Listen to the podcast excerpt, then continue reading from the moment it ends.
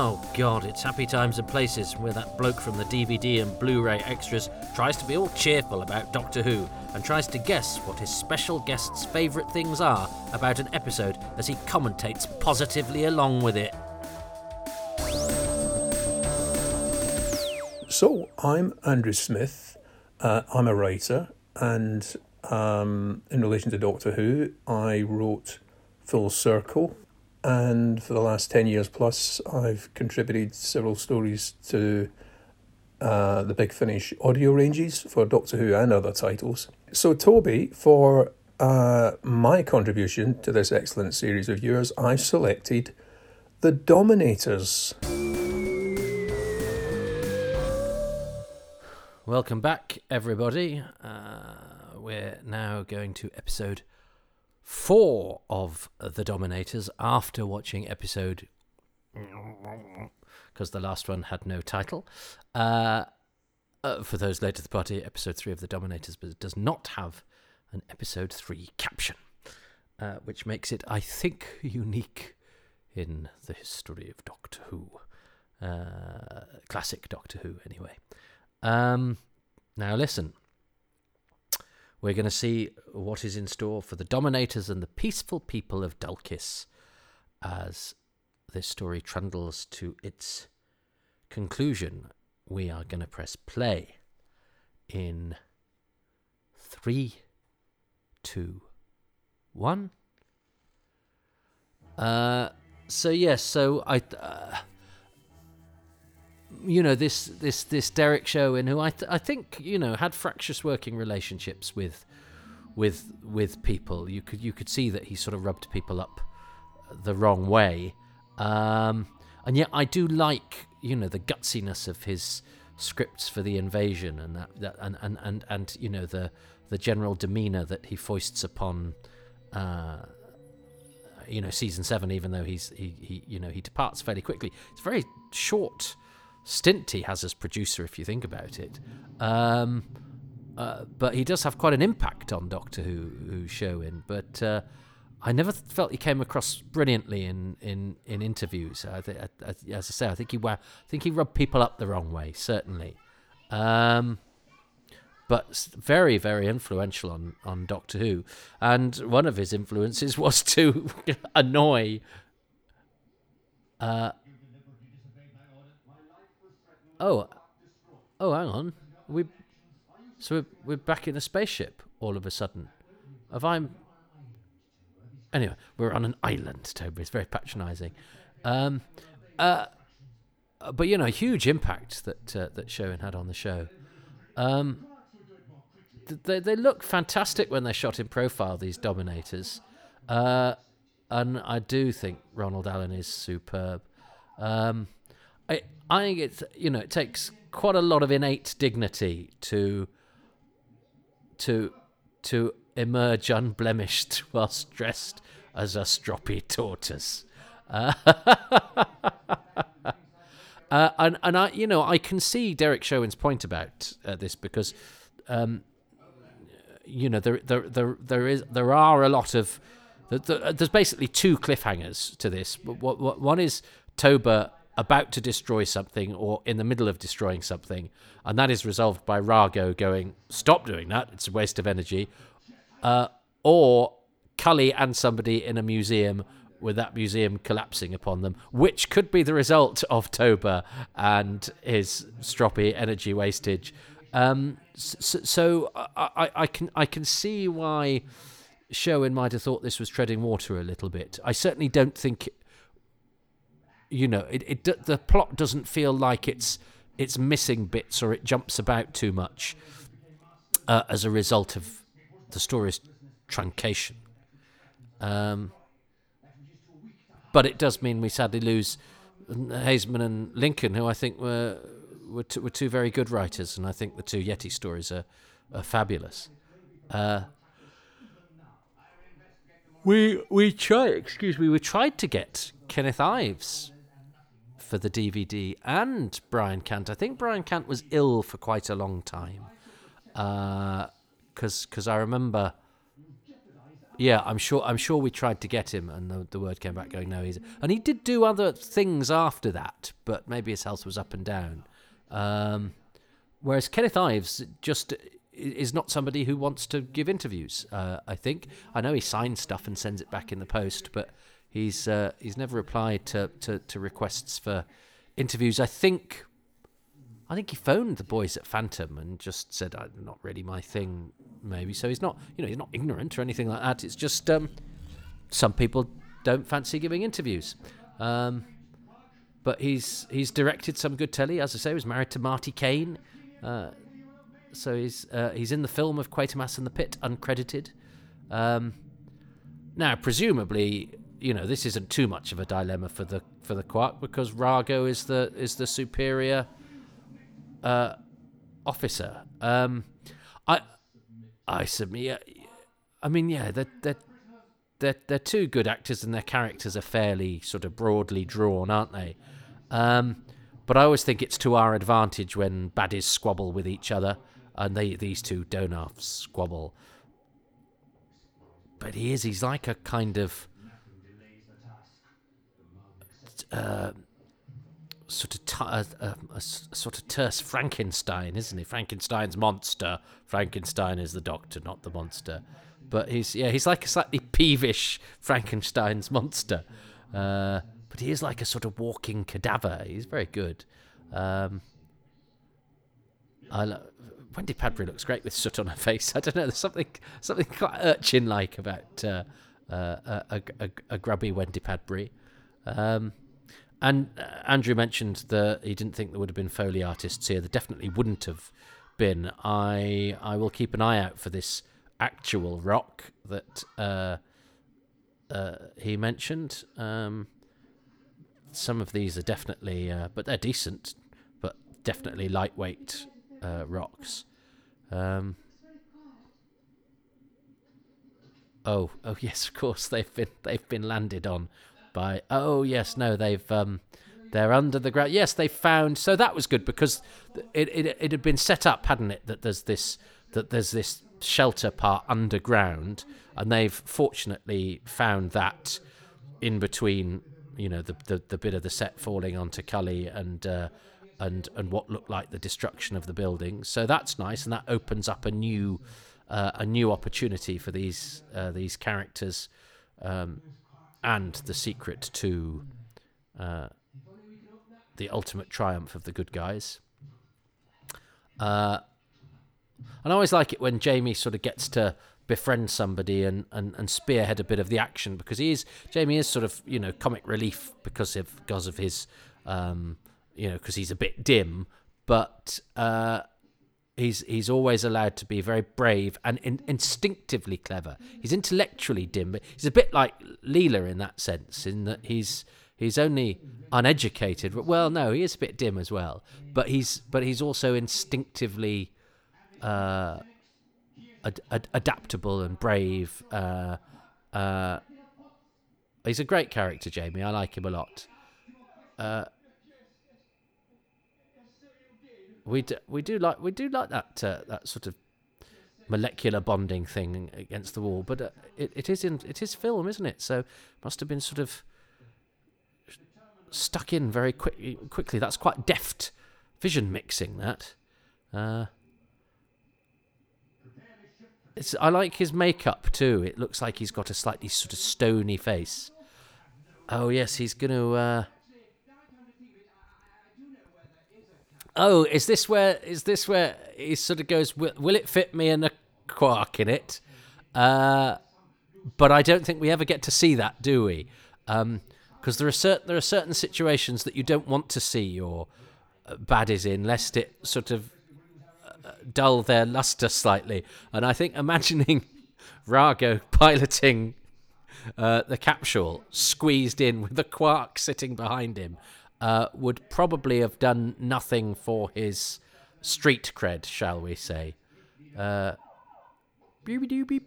um, what would they have done with the Quarks if if Lincoln and Haisman had carried on? I mean, you can't you can't imagine them invading 20th century, uh, uh, battling unit, can you? Uh, Troughton's good. He's always got that slight edge of panic about him. Uh,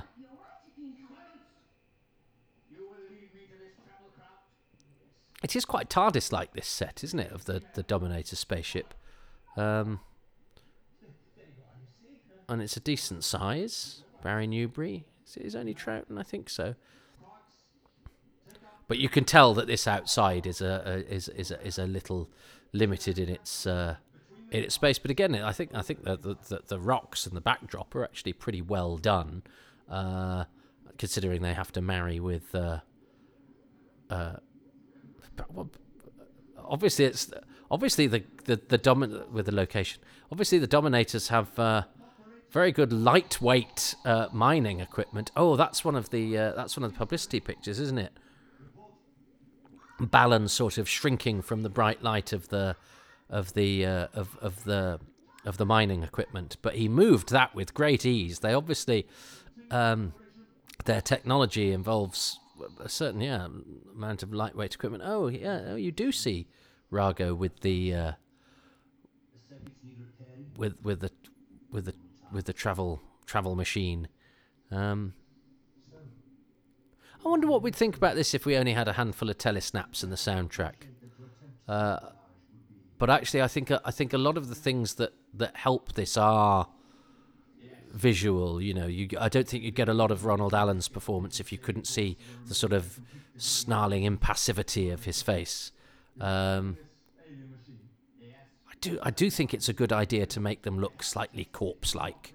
Um, they creak, don't they? And uh, you almost get the impression they've got sort of black blood, uh, which I quite like. That's what that's what I'd do if I was making if I was making a, a, a, sort of more modern version of the Dominators. I'd give them a yeah, I'd give them give them black blood. I remember I I, I once had an idea for a fan film.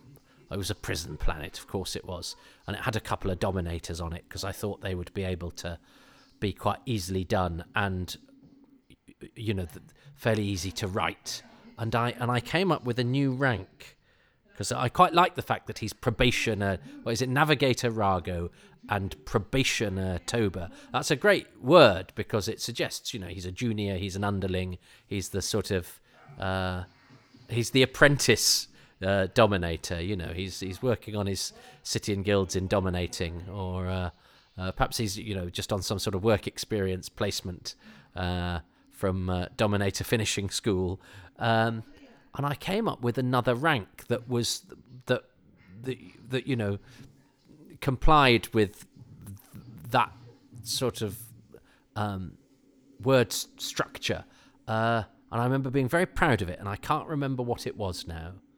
Functioner, I think yeah, which isn't actually that good, but I think I think I was it was I was sort of going sort of functionary, somebody who um, fulfilled basic tasks, so a sort of junior rank functioner. Ober, it wasn't Ober, but it was something. I had a name for them. Um, but I never wrote this story. I just thought about it a lot. Much of my life has been spent just thinking about things rather than doing them.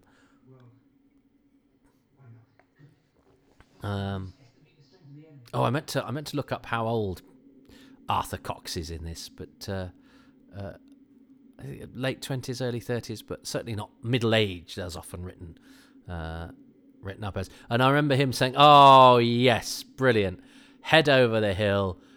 James, that's that was definitely Frazer Hines' idea. Why don't I put my hand on the top of his head and pull it back?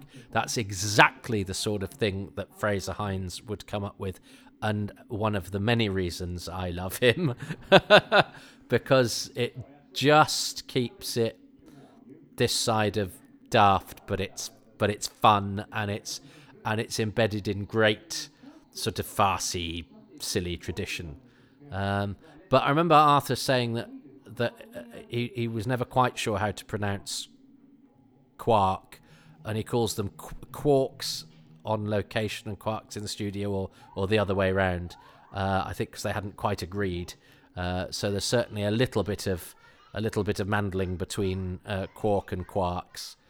Uh, now, did I tell you about trying to find the Quarks? John Hicks, who's one of the Quarks, is is is also the Axon boy in the Claws of Axos.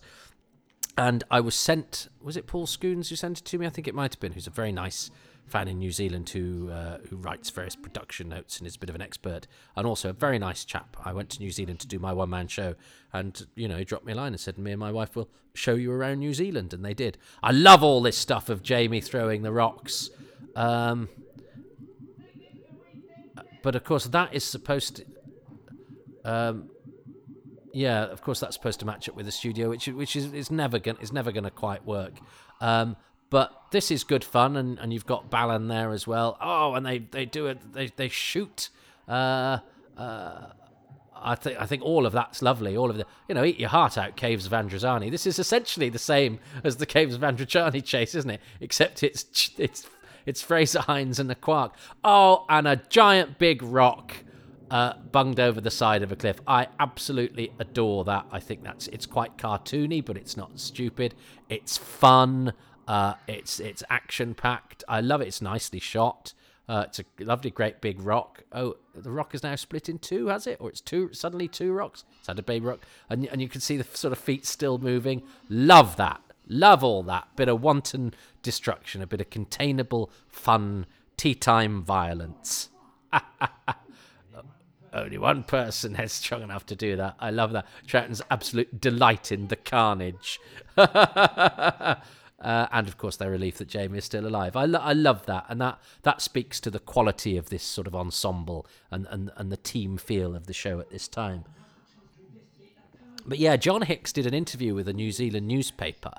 Um, and he was at that time, it was like he's now 55. And this was probably 15 years ago now. So he's 70 now, and he was a kid then because they were school children. Well, they say school children. They were they were stage school children. You know, they were they were uh, professionals. John Hicks, Gary Smith, and Freddie Wilson. And Gary Smith, I think, had played Oliver Twist on stage um, I remember Freddie Foot, who played the servo robot, telling me he knew all of these guys. And as I said in an episode, Freddie said that he'd definitely played at Quark. So we need to get to the bottom of that. I need to interview Freddie on record, which I, I didn't do because um, I was hoping to visit him. Um, uh, and sometimes I drop the ball with this stuff because I, get very nervous ringing people up, especially if I've already spoken to them and it's not quite come off for various reasons. I, I then feel sick at the prospect of phoning them back, but I, I need to get over myself. Um, that's why I'm not a. I never consider myself a proper journalist. Proper journalists uh, have front and guile and confidence, and I, I just, yeah, I don't have any of those things.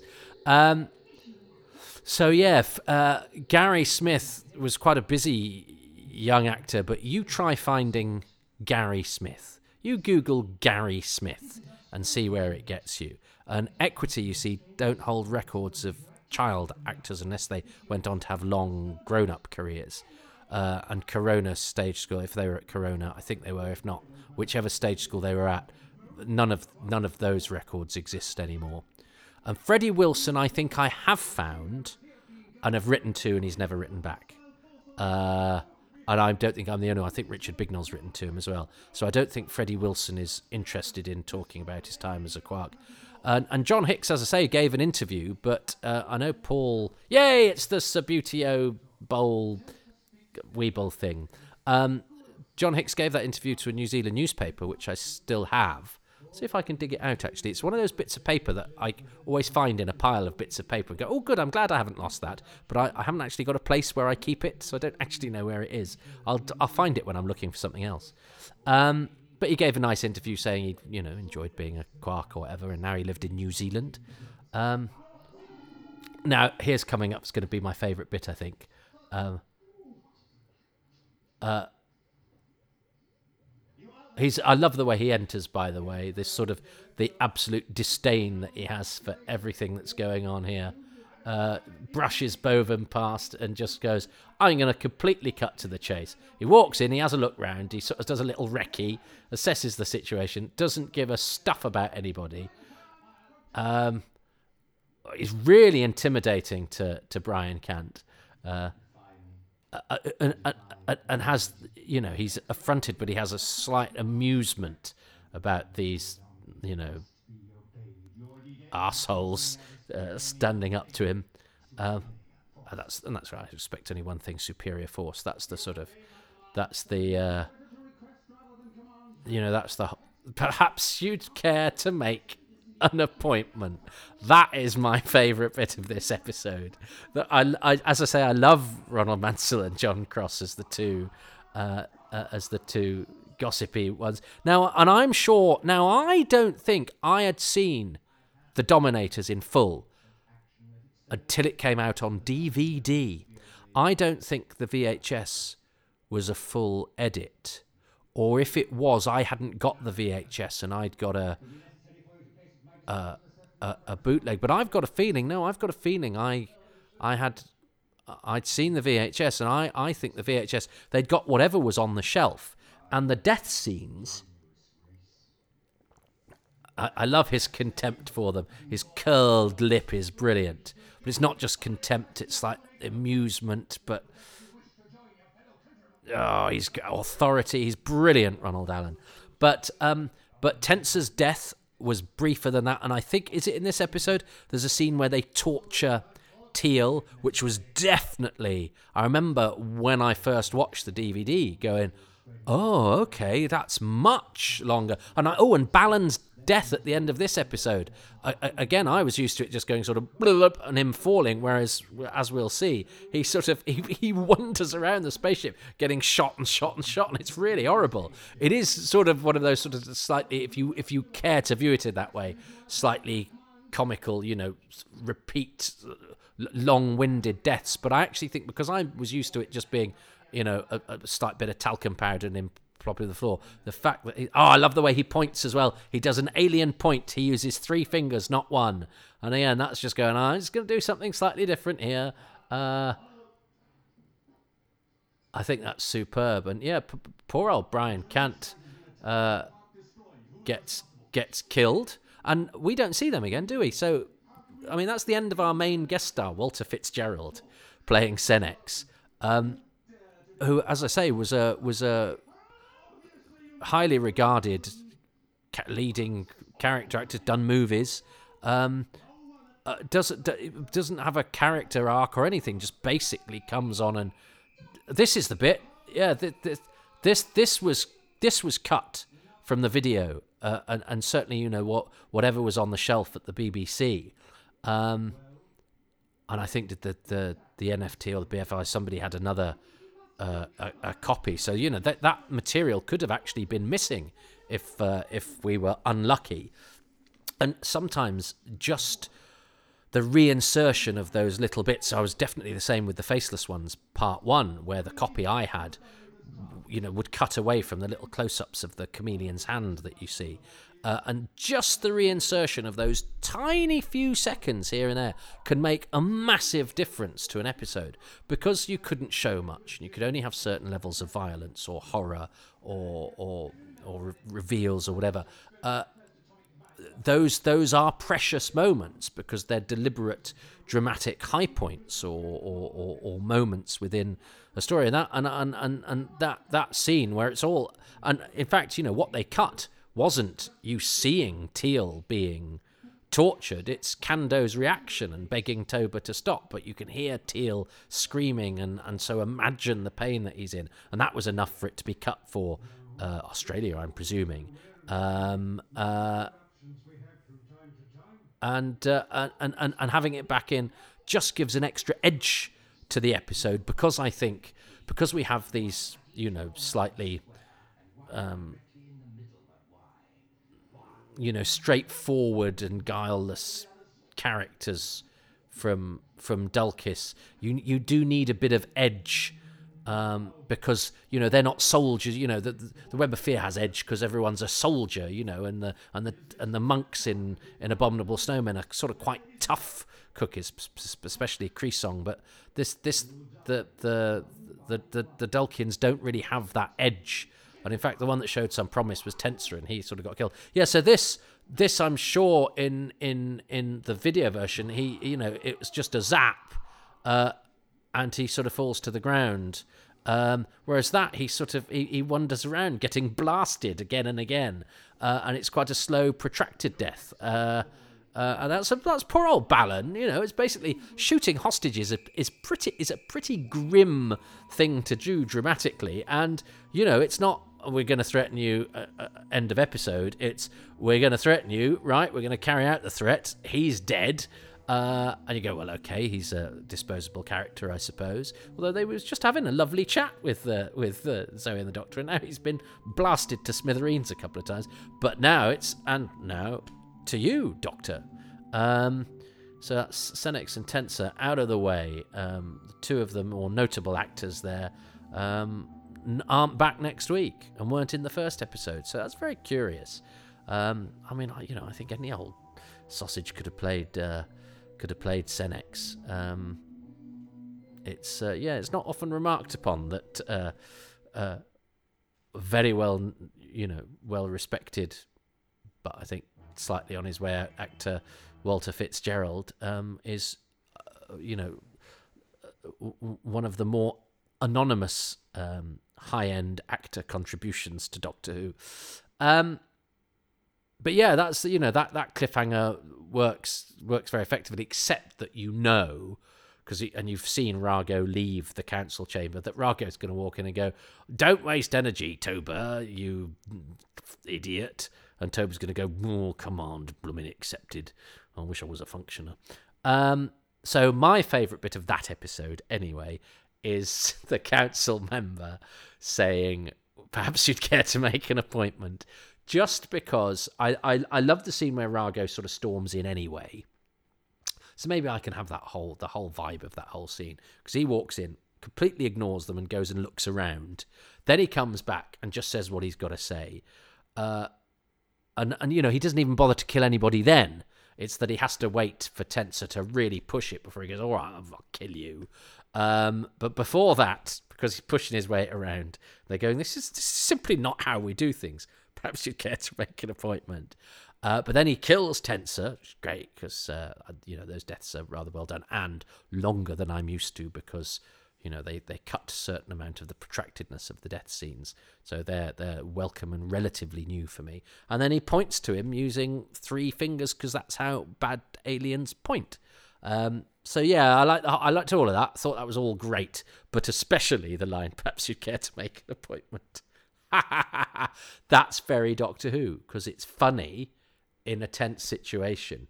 And it's kind of arch and kind of silly, but it's also kind of real because we recognize it. It's it's it's it's pouring something we recognize into an alien setting, and therefore kind of helping us with the alien setting, but also um, making us laugh. Lovely, well done, everybody, for that bit. What is Andrew's favourite bit? Okay, now to pick my favourite thing from episode four. Um, and it's straightforward. This one, my favourite thing in episode four is Jamie McCrimmon. Um, he's apart from the Doctor, but this shows in this episode that he he um, he doesn't need the Doctor to be resourceful, full of ideas. He's got plenty of agencies. He's taken charge. He's taken the fight to the Dominators, and even destroys a Quark. Uh, with a cry of "Ya wee tin kettle," um, and there's a nice line as well that reminds us that he's uh, from the, the Clan McCrimmon and uh, fought in the, the Jacobite rebellion. Um, so, yeah, fairly easy one here. And um, uh, again, uh, as, as a wee Scottish boy myself, I was uh, uh, very keen on uh, Jamie as a companion back in the day. And this pairing of Jamie and Zoe with the second Doctor is really my perfect TARDIS pa- TARDIS trio. Um, so there it is. Yeah, Jamie McCrimmon is my favourite thing from episode four. J- Jamie is really good in this, and I uh, and, and I'm I've been tempted a couple of times to choose, um, you know, just Jamie and the Doctor together. Uh, I think in episode two I was, wasn't I? Because uh, because they are a great pairing um, and they really bounce off each other well. And they're just you just want to be with them. I think that's the key to a great successful TARDIS team is that you are even in even in a story that's not quite working or or, or where something's not being quite pulled off production wise. If if if you're with people whose company you enjoy, who who are helping you to enjoy it and are sort of enjoying themselves, but without you know spoiling the reality of it which you know sounds like an oxymoron but it, it, it, it sounds, sounds impossible to pull off but it's it's not actually and it's a certain kind of sort of acting chemistry that enables two uh, apparently uh, Im- Im- impossible things to be that, that are that, that are sort of slightly self-contradictory to to, to coexist. Um, and I think and I think that does happen with with Troughton and Hines. And yeah, I mean, I went straight for the you'd care to make an appointment because I just I I had to I I got it in my head because I thought I just love that moment. But I could easily have chosen Jamie and Cully storming around, and, and I love the rock blowing up the quark, but because I'd had the blowing up quark last episode. Um, I, I, think that's why I put that out of my mind. But yeah, it's a great episode for Jamie, and I, and I do like it when he's not sort of patronised and when he's allowed to be a little bit heroic, especially as as as Troughton's much better, you know, walking around being manipulative and working things out with that sort of keen, intelligent, and that that ticking brain. It's great that if you can have Jamie going off and you know having a bit of rough and tumble. Um, uh, and and I, so I think that's a brilliant, brilliant choice quite right. And I love Jamie. Um, he's so good, and Frazer Hines is so good uh, that uh, yeah, I I I I concur with Andrew's choice, even though my choice was a different thing. So we have one more episode to go. There should have been two episodes, but uh, Derrick Sherwin has issued an edict to say no. Let's uh, chop this down and cut to the chase. Um, so we will get to one of the few climactic episode fives that Doctor Who has. The first of them. This is the first Doctor Who five parter. But we've got all that to enjoy in the next episode of Happy Times and Places, the last episode of the Dominators, uh, with Andrew Smith taking us full circle. Uh, and uh, thanks very much for listening. And um, if you want to come along and enjoy the next episode, well, perhaps you'd care to make an appointment.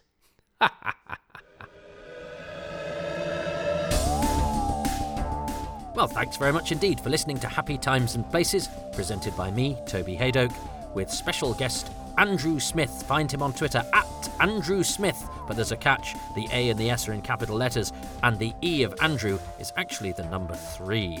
I'd like to thank him, and of course, the patrons who make these podcasts possible, and they include Ashley Knight, Clive Lewis, Guy Lambert, James Lark, Gavin McLean, David Matthewman, John McClay, Rossa McPhillips, Stuart Mitchell, Nathan Moore, Matthew Newton, Dave Owen, Melvin Pena, Keith Pirry, Jonathan Potter, Kevin Parker, Richie, give me a surname Richie, Dylan Reese, John Rivers, Mark Sandham, Jim Sankster, Matt Sawyer, Keith Say, Stephen Smith, aka Dalek Fan, Len Stewart, Neil Tate, Nick Temple, Sabrina Tirabassi, Reynard C. Toombs, and Apollo C. Vermouth. The music is by Dave Gates, the artwork by Dylan Patterson. Oh, if you want to become a patron and have your name read out, or like Stephen Smith, have your name and your nickname uh, read out. More nicknames. Come on, guys, give me some more nicknames. I like those. Uh, please uh, go to patreon.com forward slash Toby Hadoke, where for as little as £3 a month, you, well, you'd have got this uh, commentary six months earlier than you're currently listening to it, unless you're a patron, but you know that. Um, and you'd also have got several bits of bonus material, lots of advanced stuff, pictures of my dog, uh, sort of access. We do monthly AMAs, Ask Me Anythings, um, all sorts of stuff. And it's quite fun. It's nice. I, I feel, you know, like I can sort of just be myself uh, there, and it's a it's a really nice community, and a few people start chatting to each other as well underneath the you know where I've posted the episodes, uh, which as I say you get very early. So come and join us there. Three pounds a month, uh, you get ten percent off that if you sign up for a year in advance. There are higher tiers as well that have some more inducements, but basically pretty much everything is at the lowest tier. Uh, uh but look, I know that times are tough, and a monthly commitment may seem quite daunting. So there's kofi.com forward slash Toby Hadoke. You know, if you, you know, if you have a good week on the GGs, or uh, you, I don't know, you, I just do a thing that you particularly like, and you want to fling something my way, kofi.com forward slash Toby Hadoke. But my goodness, I know times are tough, and I know they're getting tougher. And I am just grateful to you for listening. And as I say, I hope these brighten your day somehow, or pass the time on your journey to work, or when you're doing the garden, or just trying to escape from reality. Uh, you're welcome uh, to this corner of cyberspace or you know Audiosville, and I'm very very grateful uh, you've let me into your ears. Um, but what you could do that uh, costs you nothing apart from a little bit of your time is to go to iTunes uh, or Podbean or wherever you get these podcasts. And if you leave me a five star review, that really helps me to attract passing customers in this very crowded market of Doctor Who podcasts. If you like this, you know, please encourage other people. And that's one of the ways you can do it. You can also leave a few words of review alongside your five star rating and go on to cyberspace and Twitter and Facebook and all those places and say nice things about these because, as I say, it just helps to get the word out there. I'm also a stand up comedian. I have a website, uh, tobyhadoke.com, that's got uh, various bits and bobs on it. And uh, I'm on Twitter at, at Toby Hadoke. Uh, these podcasts have their own feed at Hadoke Podcasts. Uh, and you can come to my comedy club, XS Malarkey. That's on Twitter too, at XS Malarkey, an X, an S, an S, and Malarkey, M A L A R K E Y.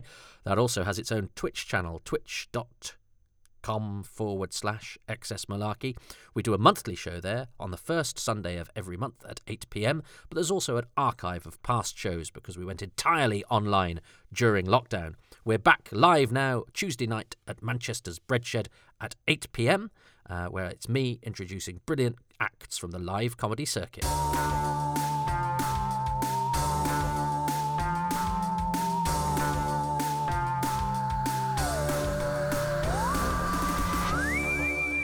Now, I've risked this tonight because just as I've started recording these bits, which I kind of want to get out of the way so I can put my feet up, next door started playing the piano. And uh, he's, he's a very good musician and uh, he plays the piano very nicely, but it's not ideal when I don't have a proper studio. I just have a couple of inverted shelves with some sponge taped behind them. Although I have just recorded something for broadcast quality. Um, uh, that is Doctor Who related, actually. I've been very Doctor Who today. I can't say what it is, um, but I have been doing something um, audio y, Doctor Who y, just me, uh, and, and not for me. Uh, somebody's actually employed me. So, in this very seat, speaking into this very microphone with this very larynx, uh, I've been doing all sorts of Doctor Who flavoured stuff. Uh, unfortunately, Next Door wasn't playing the piano. he is playing the piano now. I've just paused. Hang on. Yeah, plonking away. But I don't know. This it might be that my soundproofing is so good that it's only me that can hear it. I hope so. But if not, um, yes, I'm not being haunted by. Uh, I was going to say Yehudi Menuhin, but he was a violinist, wasn't he? Uh, that would have been such a good stream of consciousness, little piece of witticism, if I'd actually been able to conjure the name of a pianist. Uh, Stevie Wonder. No, he's not even dead. Oh dear. Uh, must come in more prepared for this stream of consciousness crap that I spout uh, at the end. Anyway, um, uh, there's not a ghostly pianist. Uh, Strata, no, Stradivarius. That's a make of violin, isn't it? Why am I? Perhaps I'm being haunted in my head by violinists. Um, anyway, I'll stop talking now. You've had your money's worth, you end of credits listeners. Uh, there's an increasing number of them, you know, a cabal. Uh, it's always nice to hear from you to say you listen to the end. God bless you. Um, it's, it's, uh, yeah. I enjoy it more than I let on. But then again, I enjoy most things more than I let on. That is my g- glass half empty kind of thing that I put out there. Can you hear that? Can you hear that? Piano? Who knows? See, if I listen back, I won't know because he's still playing the piano. I tried that earlier, and I was like, I don't know if that's the piano here or the piano there. Anyway, uh, the yes, there we go. That's the Andre Previn. Did he play the piano? Uh, who plays the? Why have I forgotten the name of every piano player? Elton John. He's not dead. I need. I need a dead piano player.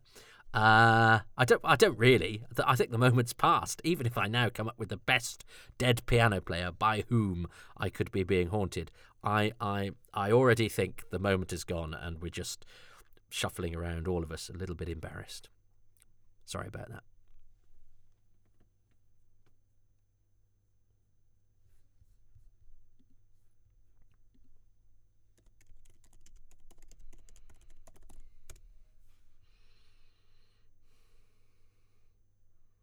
Right, Rachmaninoff. There we go. Well, he was a composer, wasn't he? But I've just I've just googled famous piano players because I, I, don't care. Uh, Chopin, but these are all these are all composers. Um, or I don't know who they are. Well, that's all right then. I don't know. I don't know who they are, so that's okay. Scott Joplin. There we go. Oh, Georgie Fame. No, he's not dead, is he? Okay. Steve Debussy. But he's Schubert, Ray Charles, Ray Charles, Herbie Hancock. Yes, finally. D- uh, is Herbie Hancock dead? Yeah, he must be. Let's have a look. He did. Uh, God, he's not. I've just. I'm so sorry, Herbie Hancock. Um, he, he, he will come and haunt me when he does go, though. Now, will he? I'm, I'm gonna, I'm gonna be stalked by a haunted piano. That was just all a complete disaster. But you know what? It's staying in.